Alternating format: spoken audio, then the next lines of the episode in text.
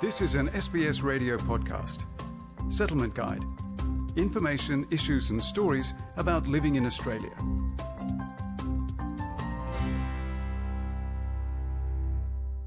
Australians love immersing themselves in water activities, but often in summer, tragedy strikes.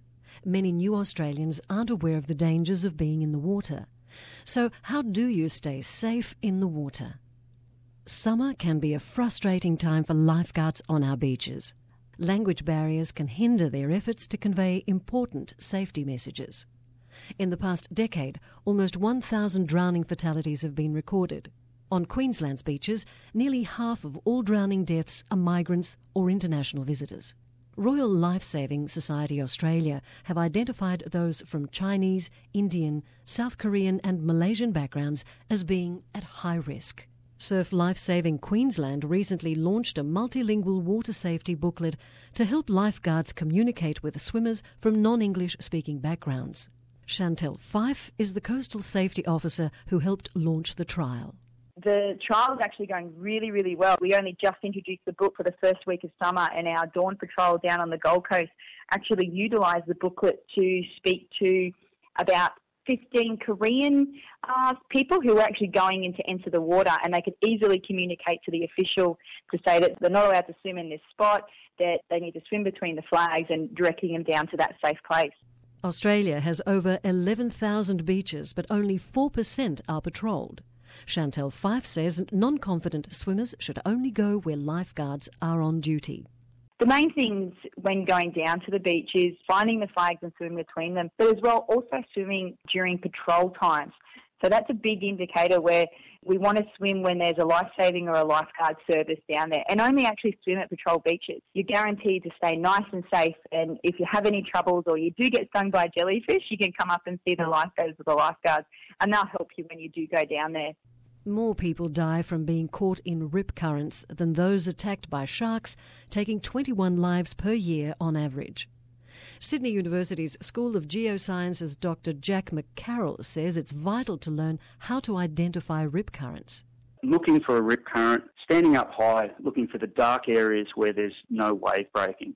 They're uh, narrow, fast flowing offshore flows from the shoreline towards uh, offshore where the waves are breaking. And most commonly, the reason uh, we, we find rip currents is uh, in channels between shallow bars. So you get more white water uh, coming onshore over the bars as waves break. And very simply, what's happening, is that water gets pushed onshore and it runs back out through the deep rip channel.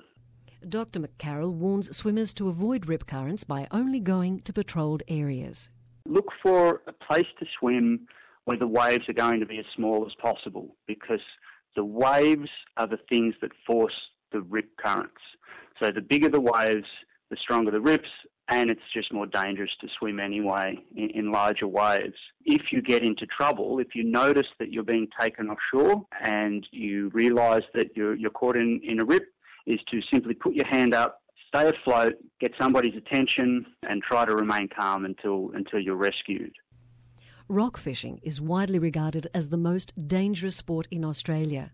A study by the Royal Lifesaving Society New South Wales branch found there was an average of 17 drowning related recreational fishing fatalities per year over the period 1st July 2000 to 30th June 2007.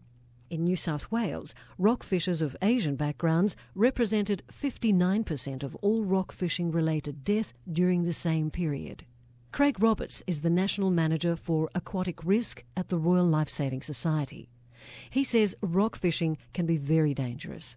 Persons who want to participate in rock fishing uh, need to do so and get the right safety equipment and ensure that they're the right location. Simple things like telling a friend and going with a friend of where you're going, making sure you're wearing cleats or the appropriate footwear, wearing a life jacket at all times, not just when you're in the water, but also on the edge of the water when you're fishing, so that if you do fall in, uh, you can stay afloat until emergency assistance arrives.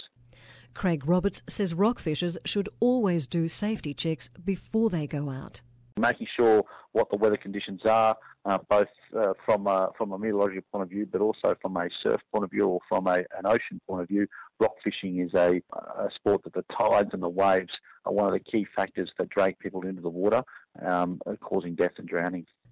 It only takes a few seconds for a rock fisher to be swept into the sea. Prior to drowning, there is also the danger of being smashed against the rocks. Dr. Jack McCarroll warns enthusiasts not to be deceived by seemingly calm waves.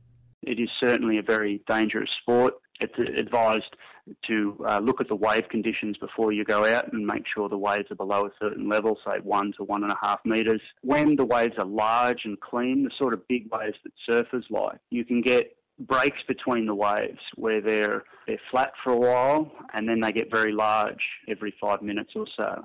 So those type of days where the waves are very large and clean can be particularly dangerous for rock fishers. But it's not just the beach where swimmers get into trouble. Craig Roberts from the RLSSA says rivers are the number one locations for migrant drowning deaths in Australia. It's often the, the calm, still waters above uh, the river um, that look like it's safe, but it's it's usually underneath the water, snags, trees, branches, things like that underwater, as well as your rip currents, which are often quite dangerous and are, are causing accidents and people to drown. He says always assess the surroundings before swimming in the river. One of the key things is to to make sure you walk in the river. Ask the locals about what is the dangers of the rivers. Be aware that there are dangers underneath the, the water. Wear a life jacket. Learn CPR and always swim with someone else. While it's essential to be informed about the beach or inland waterways, it's just as important to know about pool safety. With the recent drowning of two Sydney toddlers, Royal Life Saving Society are urging parents to actively supervise their children at all times. Craig Roberts also encourages everyone to learn CPR skills an important factor of, of saving anyone's life is getting early access to the person who, who is drowning, and then the next step is early CPR. We'd encourage everyone to obtain a CPR certificate and learn CPR skills. It may be your family or your family friend who you may have to save one day. Whether you're young or old, learning swimming, water safety, and basic rescue skills can make your summer even more enjoyable. Royal Life Saving Society offers CPR training across the country. The Settlement Guide on Water Safety was prepared by Amy Chen Yu Wong and read by Margarita Vasileva. This was an SBS radio podcast. For more Settlement Guide stories, visit sbs.com.au slash radio.